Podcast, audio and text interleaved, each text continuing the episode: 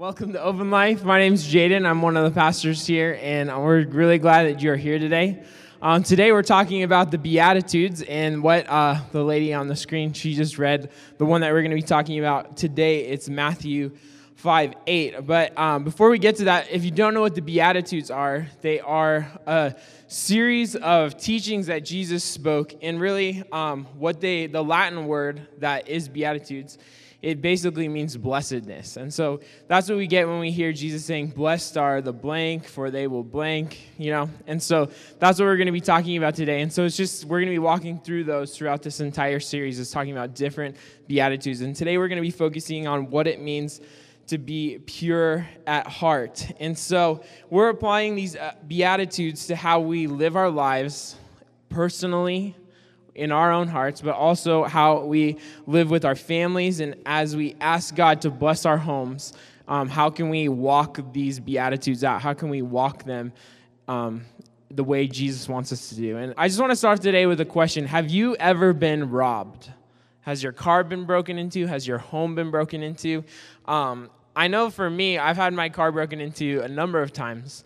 And it's one of the most frustrating things, especially when the door was unlocked and they had no reason to break the window. I'm like, come on, man. Like, just, you were gonna steal stuff. You could have just opened the door. Now I had to go, like, figure out how to replace a side window. And it's like one of those one corner ones that, like, doesn't even roll up. It's just that corner, corner window in your door. And you're like, I'm going to pay how many hundreds of dollars just for that little piece of glass? You could have just opened the door.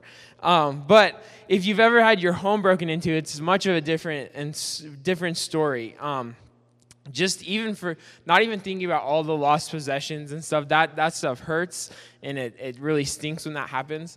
But I think what lingers is that just queasy feeling of someone's been going through your stuff some that like private feeling where hey my privacy has been invaded and like this makes me really uncomfortable. And so a lot of times it it becomes like months before you kind of get used to life after you've had your home robbed or broken into. And so i think you become ultra paranoid after this that it's going to happen again and so we get in ultra protection mode. We get, you know, okay, I need to call Comcast to get Xfinity home so that every time I open the door, the little iPad dings, you know, when you, and it's super annoying because now you have to live under security and under protection. And so whatever your whatever you do to protect yourselves. And so I know for like men, it's like, you know, where's my shotgun at? Where's my baseball at? Where is that going to be hidden? And so it's because it's all run, it all comes to the point of we want to protect our families. We want to protect ourselves, we want to protect our loved ones, and we want to know that they're under protection, that they're going to be safe, especially when we're gone. And so for men it's you know it's like those weapons and that like masculine like protection but i don't know when, when you're talking about um, mothers and their children like they're I know from my mom, it was like whenever I went out of the house, it's like, what are you doing? When are you going to be back? How long are you going to be gone? Who are you going to be hanging out with? It's like all these like laundry list of questions. And so, you know, even moms and dads at the playground, when another kid messes with your kid, don't you want to just go and like do bodily harm to that child? I imagine that's the case. I mean, when I'm at the dog park with Walter, I'm like, don't mess with Walter, you know, just leave him alone. If you can't handle yourself, get out of the dog park, you know? And so I can only imagine what it's like when you're talking about uh, your own children, your own flesh and blood, and the, the children that you have in your house that you're there to protect. And so there's just something in us that wants to protect our families and protect our homes. But in our culture today, we're applauded for protecting our kids physically. You know, I was hearing, I saw this like blurb from the Today Show that was talking about the mom who left her child alone for seven minutes and like the uproar that was uh, because of that. Because we want to protect our children. We don't want to ever feel like they're alone and that they're not going to be cared for or tended to. But I think on the flip side, in our culture today, when parents try and lift up, um, protect their kids in another way. Um, when we're talking about parents protecting their, their morals or their purity, um, we kind of get this stigma, parents do, that, you know, you're too overprotective. You know, just let your kids live. And so it's funny how we, we want to protect them physically, but then anytime we want to protect them emotionally or morally, then it's like, you know, you are being too overprotective. You are hurting their development as a person. And so we're overprotected if we want to know who our kids' friends are. We're overprotective if we want to know who our sons and daughters are going on a date with. We're overprotective if you want to know what kids are looking at online. And so you begin to be called you're a snoop. You know, just let your let your kids have freedom. And so what we're going to be talking about today is that is not the case. When we're talking about purity and we're talking about living pure in order to see Jesus, when we're talking about this beatitude that we'll read in just a second, is we're talking about having standards in our lives and be able to set up for our families the protection that they need to get through their childhood, teenage years, and ultimately when you're adult. And the habits you create as a child are what you begin to often foster when you are adult. And so, just as much as we protect ourselves physically, and there are people that would try to rob us physically, there is an enemy that is trying to rob us spiritually, trying to steal, kill, and destroy the relationship that Jesus wants to have with all of us. And so, it's our innocence that keeps us in trust with our children. And, and the enemy wants to destroy that trust that your kids have in you. And they want, they, the enemy wants your kids to think that you're snooping and that you're being overprotective and that you're being such a bad parent because you just want to know what's going on in their lives. But it's parents, just be encouraged that that is what you want to do. Even when it's hard, we encourage you to get inside the lives of your kids and live that out. So let's read the verse today. It's Matthew 5 8. And in the New Living Transition, which translation, which we're reading today, it says, God blesses those whose hearts are pure, for they will see God. God blesses those, those whose hearts are pure, for they will see God. And you know, heart, the word heart in the Greek actually is pronounced uh, cardia, and it's it's how we get the word cardio. And so when we're talking about cardiovascular activity, when you're at the gym working out your cardio, you're working out your heart, you're working it to be healthier, you're working it so you don't have a heart attack, so that your blood is pumping strong inside of your body. And Jesus was using this as a metaphor to describe the emotions and feelings. And it's really a word for our inner self. When we're talking about the heart, we're talking about who we are on the inside, at the very deepest core of who we are. Jesus was talking very broadly about our attitudes, our thoughts, and our motives towards other people. And so we're going to be talking, focusing on moral purity and apply it to our homes and families. And you know, we often say, we might look at someone and say, well, you know, Jimmy over here, he has such a great heart. You know, he would never do something like that. Or, you know, Sarah over here, you have such a great heart. But but really, when we're looking at Jesus and we're looking at God and in our relationship with Him, our culture likes to highlight the thoughts and following our heart because our hearts will, we say our hearts will never lead us astray. As long as you're doing what your heart tells you, you can never really go wrong. But as we read and what we're going to talk about today is oftentimes our heart our hearts deceive us. Our hearts are oftentimes inclined to do maybe that's what's not best for us. And so even the wise Napoleon Dynamite, my favorite movie as a kid. You know, he even said, he said, listen to your heart. That's what I always do. And you know, that that's like that's like my famous line. I'll tell Danny when she's like has a decision. And I'm like, just listen to your heart. That's what I would do. And so she gets so annoyed with me. But it's the best advice ever because it's Napoleon and it's just like you can just then you just get on a tangent. You talk about throwing footballs a quarter mile and how I was really good at football and back in 82. And I wasn't even born in 82. So it's like it's fun just to just go off the shotgun or the machine gun list of quotes. But today we're going to talk about the big idea is that without Jesus, there is no such thing as a pure heart. We want you to leave today and really realize that without Jesus in your life, there's no such thing as a pure heart. Even though you might do good things, even though you might like, you know, really strive to impress people on the outside, we want you to realize that without Jesus inside of your life, you're never going to have that pure heart. And so that's what we're going to be unpacking today. Because our hearts are inherently inclined to please one person, and that's ourselves. When we say we're following our heart, it's we're saying, I want the easiest way out of this situation. When we're, we're faced with a tough decision and we're given the advice, just follow your heart, you're saying, well, what's going to be good for me in the end in five years when I make the decision? What's going to be good for, for number one, you know?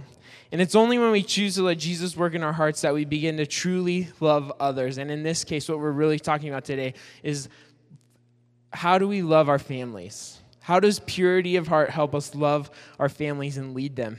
You see, Jeremiah 17, 9 through 10 says this The human heart is the most deceitful of all things and desperately wicked. Who really knows how bad it is? But I, the Lord, search all hearts and examine secret motives. I give all people their due rewards according to what their actions deserve.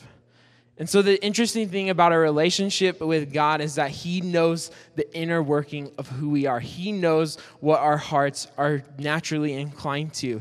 He knows our secrets, He knows our desires, our motives, and He knows if we are just putting on an act or if we're putting on a show and or if it's coming if our actions are coming from a genuine heart that wants to please him have we let ourselves become accustomed to following jesus or are we letting ourselves become accustomed to our culture its social norms and its standards and it's a lot like how our eyes adjust to darkness. You know, when you first go to bed, it's like the lights go out and you're like, I cannot see anything.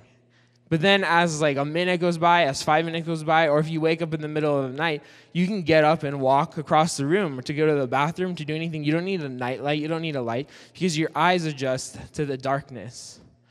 And sometimes I think if we're not having Jesus at the center of our lives, then our lives become accustomed to things that don't please God. We're like, you know, these things aren't that bad. I'm fine with those. And then when you unpack scripture and then when you read and you start having that stronger relationship with Jesus, you realize, man, there's some things that Jesus is shedding light on that I never knew that I was doing. And that's part of the process of following Jesus is he shows you what in your life needs to be worked on, what needs to be processed through. But have we let ourselves become accustomed to not following Jesus? Have we let something creep in that might say, you know what, this is just distracting us from what Jesus wants for our lives, what he wants for our families, and our future we have with him? We read in Ephesians that when we are accustomed to living away from our relationship with God, we lose our sense of what following Jesus is like. Listen to this Ephesians 4 18 through 19. It says, Their minds are full of darkness. They wander far from the life of God, the life God gives, because they have closed their minds and hardened their hearts against Him. They have no sense of shame. They live for lustful pleasure and eagerly practice every kind of impurity they have no sense of shame. So sometimes I think when we live our lives and we don't have Jesus at the center, it's easy for our minds to become accustomed to adapt to the darkness, and then we have no sense of shame. And has it happened in the lives of our family that we have become accustomed to the darkness? Have we let impurity in either one way or the other? That we can't see the goodness of who God is? That we've missed his blessings that he's given to us that we we so we're so far along down a path that we can't look and see the blessings that god has given us how he's been leading us and walking us through different hurts and tribulations and trials. And that's that was what last week's big idea was all about that blessed homes are centered around jesus is because we believe this that life is better with jesus at the center when we put Jesus at the center and let every decision, every thought, everything that we could say is the core of who we are, our inner self, our hearts, when we put Jesus at the center of that, then we life is going to be better because he's going to lead us where he wants us to go. And so when we have chosen to follow Jesus, we have started that process of putting Jesus at the forefront of how we're living, and it's going to dictate how we live our lives and how we love our families. And you know, Psalm 119 9 through 10 says this How can a young person stay pure? By obeying your word. I've tried hard to find you. Don't let me wander from your commands. And so it says, How can a young person? How can a young person stay pure? And so, if you're, if you consider yourself um, a young person, or if you consider yourself an old person, it's good news today because we get to all be young people in this verse when we're applying it. Is how can you, excuse me, how can you stay pure? Is by keeping according to God's word, by obeying his word. And so if you feel like that verse doesn't apply to you, it's encouraging to know that we, we follow this word. But, but we, when, when culture says just follow your heart, but the Bible says just follow the word, what is the Bible actually talking about? And if we're obeying the word to be pure, what does that mean? And the cool thing is that scripture reveals what the word actually is. And so when you read in John 1:14, this is what Jesus said. And this is what Jesus lived out. It's the beginning of John the gospel. It says, "So the word became human and made his home among us. He was full and unfailing love and faithfulness, and we have seen his glory, the glory of the Father's one and only Son." So we read in Psalms in the Old Testament, we read that to, to, to, keep pure, we're supposed to obey God's word. But the cool thing is, is when we read in the New Testament and we read about Jesus, we find out that Jesus is actually the living, breathing word of God. So, how can you stay pure? Is by becoming more and more like Jesus every single day. And so when we when we go through stories at Open Life, when we take a year and a half or 2 years to walk through the book of Luke just so that we can look at the stories of Jesus and understand how he lived his life, that's to encourage all of us because we all have an example of how to live our lives and how to love people. So that we know that when we go to our homes, we know how to love our families. So that when we go to our workplaces, we know how to love our coworkers, or if you work in the service industry, how to love our customers. It's all about Jesus, and it's all about putting Him at the center and at the forefront of what we're doing. You don't build a life of righteousness on a foundation of sin, you build it on living your life with Jesus at the center and letting everything be changed and dictated by that fact. We have to plant seeds of righteousness today. And so today we're going to jump into thought one. It's get our own heart right. Get our own heart right. A lot of times we like to look at what other people are doing and we say, you know, that is wrong. You shouldn't be doing that. Or parents, you look at your kids and you're like, kids, you need to quit doing that. Like, get your lives figured out. You know, quit looking at that stuff online or quit doing that. But yet, do we have our own hearts right? We can't expect or focus on other people trying to find purity until we start dressing our own inner self and following Jesus. And you have to know that when you tell your children to do something, act a certain way, or live with certain standards, they are looking to you to lead the way. And it's really hard to make the expression, do as I say, not as I do, be an effective parenting strategy. Because your, your kids are like the exact replica of you. And they're going to look at your strengths and your weaknesses and they're going to say, you know what? I want those strengths in my life, but I'm definitely not going to. I'm gonna, you know, it's like when you grow up, it's like you never want to be told that you're just like your dad or you're just like your mom. And like that's like Danny's secret weapon. It's like, I know someone else who would say that. And it's like, oh snap. I'm just gonna shut up now. You know, like it's usually something I said or a way that I reacted, like in a quick way. You know, you have a temper just like your, I won't throw my mom or my dad under the bus. So I'm not going to say which one. But if you know me, you probably know. But anyway, it's really hard to do that. You can't tell your kids, do as I say, just listen to what I say, but don't look at the way that I live my life. So, when we're talking about having hearts that are pure, what are you personally letting into your own life that your kid, that you wouldn't want your kids putting into their lives?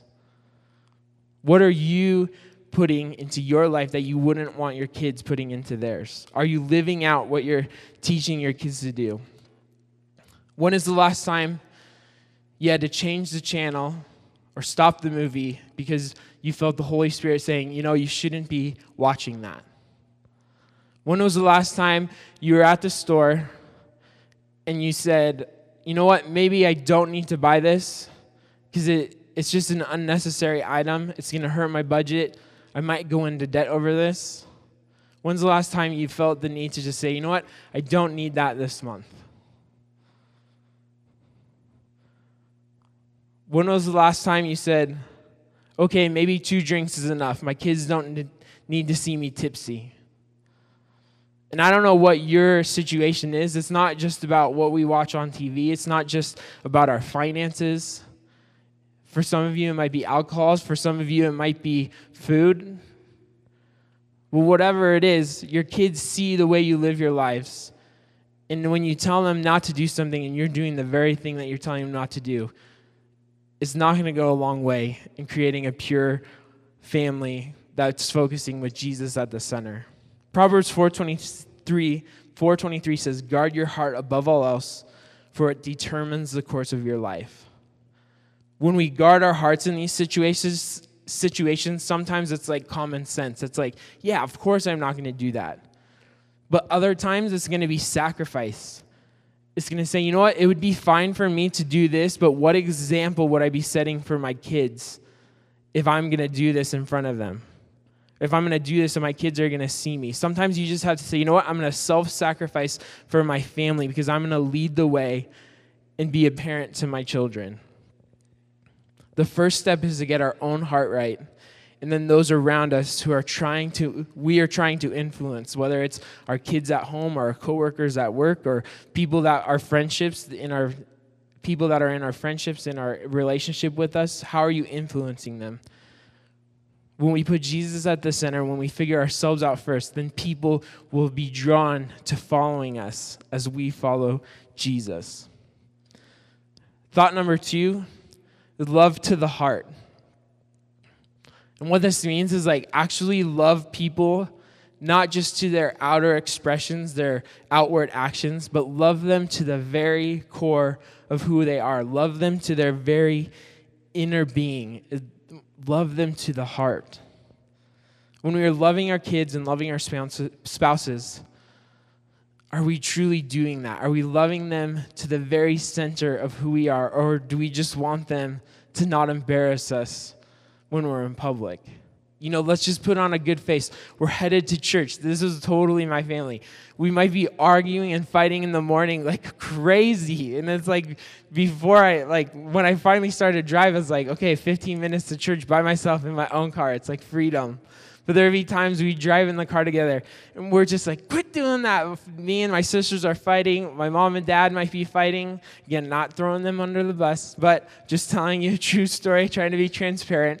And so we might be fighting. And then the minute we get to church, it's like, put on the smiles. We're the perfect family. Everyone loves us. And so it's like we get into that mode sometimes where it's like, you know, just put on the put on the the good face and then let's let's get on to the next thing. You know, in the Old Testament, the people of Israel, like God's chosen people, got to a point where they said, you know what? This whole like relationship with you god that you've established isn't really working out for us. We want a king to lead us in that relationship. And so as much as god didn't want to do that he said okay if that's what you want to do let's like make it official. Let's do it the right way. And so he sent a prophet named samuel and he said samuel go find our next king. And, and so this, is, this was the process. So there was a king in place called Saul, but he was failing at his job. And so God said, okay, it's time for a new king. Let's go anoint that person.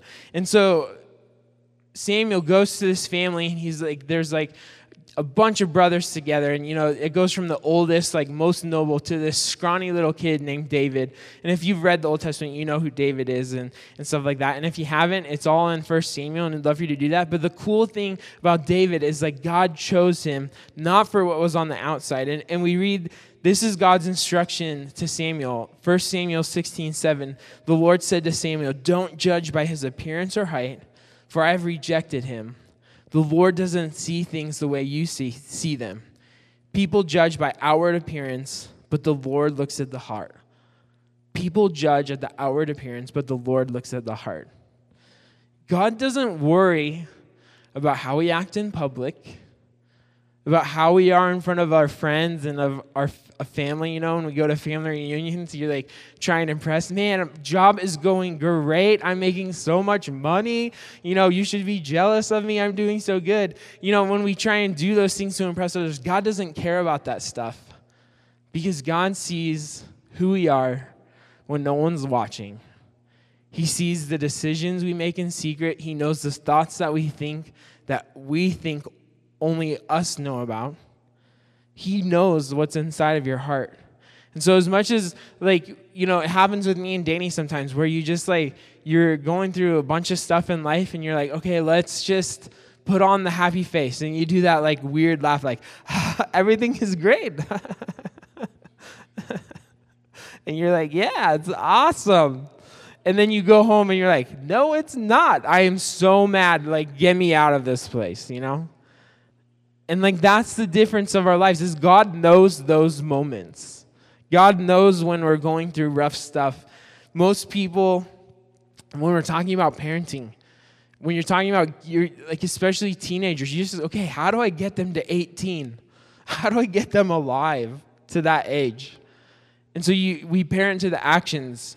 We parent to the point of outward submission while still maybe knowing that there's some inner turmoil that's going on inside of our children's hearts. You see, God calls us to parent through outward actions and into the heart. We need to love to the heart. But that's a really hard process. Sometimes it means sitting down with your kids and having the most awkward conversations with them. The conversations that your kids are probably going to hate. That it's going to be like tooth and nail to try and get them to sit through. And you're going to want to avoid it, and they're going to want to avoid it. But those, those conversations are really important. You know, sometimes it's for you to let them know that you're super proud of them for maybe a decision that they made that really shows a strong character. But sometimes it's going to be those hard, those hard discussions where you say, you know what, I'm a little disappointed in the decision that you made. And things need to change. And it's not even about discipline and, and like, and, and you're grounded for two weeks, no phone, no cell phone, no internet, no Facebook, no anything. And it's like you just cut that kid off from all of society. but like, those are the hard decisions I'll never forget the conversations I have with my mom and dad when they would say, Jaden, like your friends think you're cool. You go to church and you're like leading worship at youth group and you really have a good face. But you come home and you don't respect us. You don't respect your sisters. And it's like one way or another, people are going to find out what's going on and you need to change the way you're living. And it's like that just wasn't one conversation. It's not like after that, I became the perfect child after one conversation, and forever I've been changed, and I've been a perfect person ever since. But it's been those hard conversations over and over and over as a parent that got me to, out of out of the house and my dad now we joke about some of the things he had to talk about and the things that I did and didn't know at the time. And students, you think you're ready to make all of these strong decisions, the life-changing decisions at the age of 13, 14, 15, 16 and 17 and even 18. You know, you might be thinking, "Okay, get me to get me to 18 and I'm out of here. I'm going to go live my life." But let me just say, the years from 18 to 23 when I was in college, like those are when you truly become an adult. And so if you're going to make decisions when you're a teenager, you're going to miss the perspective of what it means to actually have some life under you, to take things slower and to say, you know what? Maybe my parents were right. Maybe they were actually knew what was going on. And so all the parents, yeah, just say amen. Yeah. So that's just my words of thought and wisdom for both parties. And it's a little hard. I don't have kids, but we all were what children once. And we know what our, what our parents did that worked, and we know what our parents did that didn't work. And sometimes we have to have that perspective as we raise our children. So, what are we looking for? It's purity of heart. We're working for the why behind the what that our children are doing the heart that is behind the actions, because right actions come from a right heart. Thought number three is pursue perfect purity of the heart.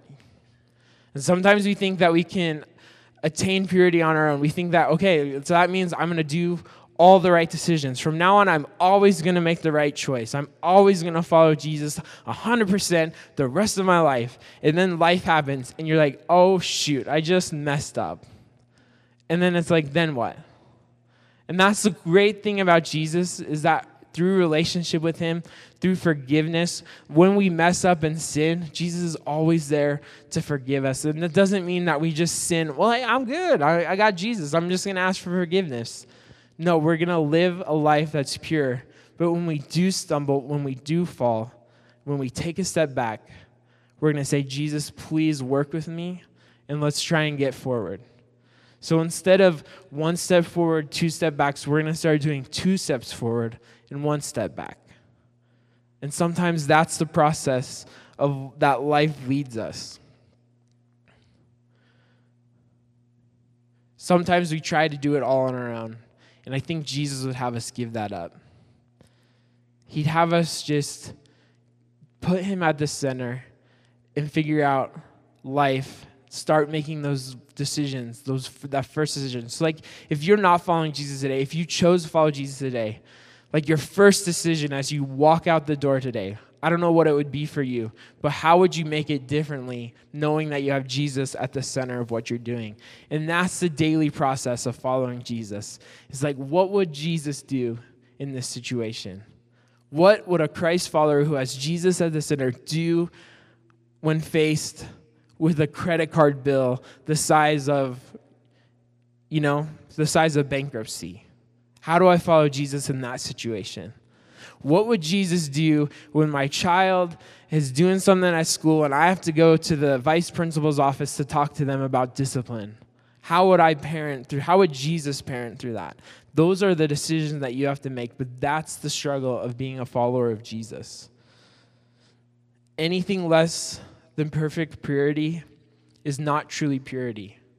And so when we're following Jesus, we're understanding that he is the pure defi- the actual definition of what purity means. And when we're talking about purity, it basically means without mixture. And so when we're looking at an example, it's like, man, that's it. Jesus is it. In Ephesians 5 3, this is it says, Let there be no sexual immorality, impurity, or greed among you. Such sins have no place among God's people. If we are trying to live with Jesus at the center, are we letting other things in in how we're trying to live our lives? And so I don't know if you're committing adultery, how does that help you live a pure life? Teens, students, adults, if you have a boyfriend or girlfriend that you're not married to, how does sex before marriage let you live a pure life? Would looking lustfully at images on a screen be a way to pursue, purity? How much impurity do we want to let into our lives? And that's a decision we have to ask all the time. So for me, I like to think about it in terms of like water bottles. If you know anything about me, I'm kind of a water bottle snob when it comes to drinking water. So as you notice, when you come to Open Life, you get Kirkland Signature Water from Costco. This isn't just because it's reasonably priced and it's cheap and affordable, and you get like 38 bottles instead of just like 24 at the stores. This is because Kirkland Signature Water is the best water to drink, in my humble opinion. I mean, Aquafina and Dasani are also really good, but you have to pay extra, and it's like all taste the same. But don't get me started when you're talking about Crystal Geyser or, or Arrowhead. That's just like drinking pure sewage, in my opinion. And then Fiji water, like, I'm pretty sure they went to Fiji and got that out of the sewers and put it in a bottle and charged you for $4 for that.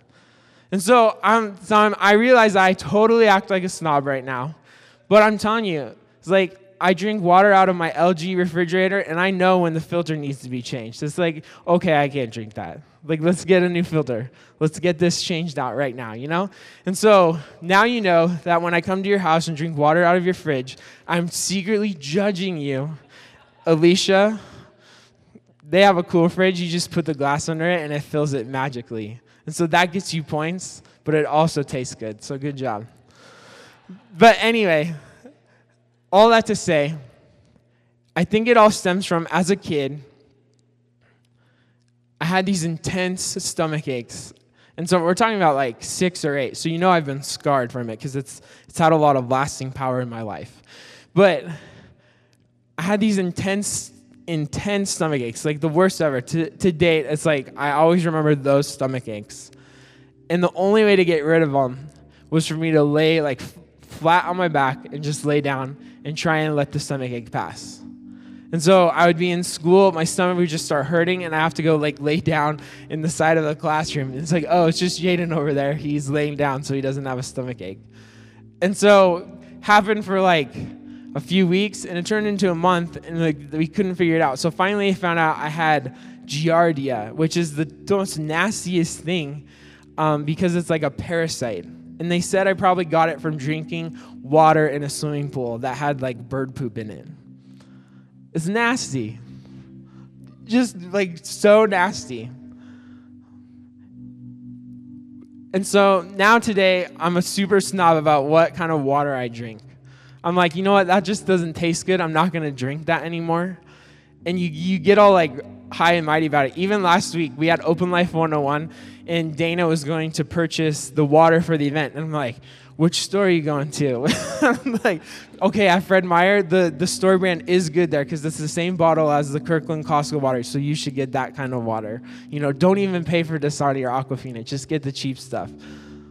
And so I, I, it's a funny story, and I, I say it as a joke, but if I'm that particular about what kind of water I choose to drink out of a bottle, when will I start being particular about the things that I'm letting inside of my spiritual life? that I know are distracting me from a pure life of Jesus? Do I put as much thought into thinking? Because I, I literally think, you know, that water is nasty. I'm just going to drink out of the tap water. But how many of us daily take a take an inventory of our lives and say, what am I putting in and what is coming out? Because a little impurity will always go a long way when we say, you know what, I can watch that because it's not that big of a deal. I can just like look away or I can, you know, I'll just change the channel. But like, I remember my parents would actually change the channel, and this was before DVR. So if we're watching a show together and they have to change the channel, they miss the show. And like now, it's like that would you never do that. Like just pause it, let the kids go out of the room, or I'll you know I'll go back and watch it on a DVR. But like those are decisions. That's like the self-sacrifice you have to make sometimes in our lives to say, what decisions I'm gonna make to lead my family, to lead my kids, so that they're they know what a follower of Jesus looks like. You know, Paul said in his writings, he often said, Follow me as I follow Christ. And I can't think of a better way for parents to live their lives is to tell your kids in those awkward conversations, those awkward things, for you to be able to say, you know what, son, daughter, follow me as I follow Christ. How can we set that example? How can we lead them in that? Ezekiel, Ezekiel 36, 26 says, And I will give you a new heart, and I will put a new spirit in you I will take out your stony, stubborn heart and give you a tender, responsive heart. That's like God talking to the Old Testament people. And he's saying, you know what, I'm going to do this for you. So, how much more today, now that we know Jesus, now that we're followers of him, how much more has he given us to get rid of our stony hearts, maybe the things in our lives that we are holding away from him? to give us a heart that is responsive, that is beating and breathing, literally to please Jesus, with Him at the center. Today's action step is to just simply ask Jesus to purify our heart. And as I was studying what the word heart meant, meant and what it means to have a pure heart and how it helps you see God and see Jesus, one commentary author summed it up this way. And it said, The pure in heart exhibit a single minded devotion to God that stems from the internal cleansing created by following Jesus. They exhibit a single minded devotion to God that stems from the internal cleansing created by following Jesus. So today, if you're not following Jesus, that's the first step in cleansing your heart. Following Him and taking that step and doing that gets you in right relationship with God. But then for us that have been following Jesus is what decisions, what things do we need to ask forgiveness for? What are we doing in our lives? And hopefully this doesn't sound like a condemning message. Oh, you're just calling me out on everything I'm doing. You're such a jerk, Jaden. Get off the stage, you know? Hopefully it's coming out of a sense of love and you're just saying, you know what? I'm just going to do it. I'm going to take an inventory of my life and think, God, what are you calling me to do? Because sometimes we mess up. Sometimes I mess up, and you have to have those hard conversations with God. And you're like, God, dude, I blew it. but He forgives us and He lets us live our lives with Him in right relationship with Him. And He lets us love our children to be the, fo- the examples of Jesus to them. Follow me as I follow Christ. Let's pray together. God, thank you for a morning to come before you and just to let our lives be opened to your moving inside of us. God, I pray, Lord, that we would look to the core, the very being of who we are, and think about things that maybe we have let in, that we know we need to give up to you, that we know we need to change and be, be different from when we leave this place today. God, I pray, Lord, that you would empower us to do that by the power of your Holy Spirit. That if we can't think of anything now, that we might notice it when we leave this place and we're in conversation or we're watching the TV. God, I pray that you would just convict us in a loving way that you do. And God, I pray, Lord, that as we do that, we would be strengthened and encouraged to lead others, whether it's our coworkers at work, our friends, but most of all, when we're asking you to bless our homes, God, let us be the examples for our kids and maybe some of us for our parents. To be the example where we truly could say, Son, daughter, follow me as I follow Christ, God. That's our heart's cry today. That you would purify our hearts so we can see you clearly and lead others in the process, God. So, would you do that today? Would you strengthen and empower us today to love you more? In your name we pray. Amen. We're going to have a time of worship. So, if you want to stand, you can do that. If you want to sit and pray, if you want to write on the connection card a prayer request or a response to today's message, you can do that on there. But we just really want you to think about how can God purify my heart? How can I lead my family? How can I prepare to lead a family in the future? Let's do that today.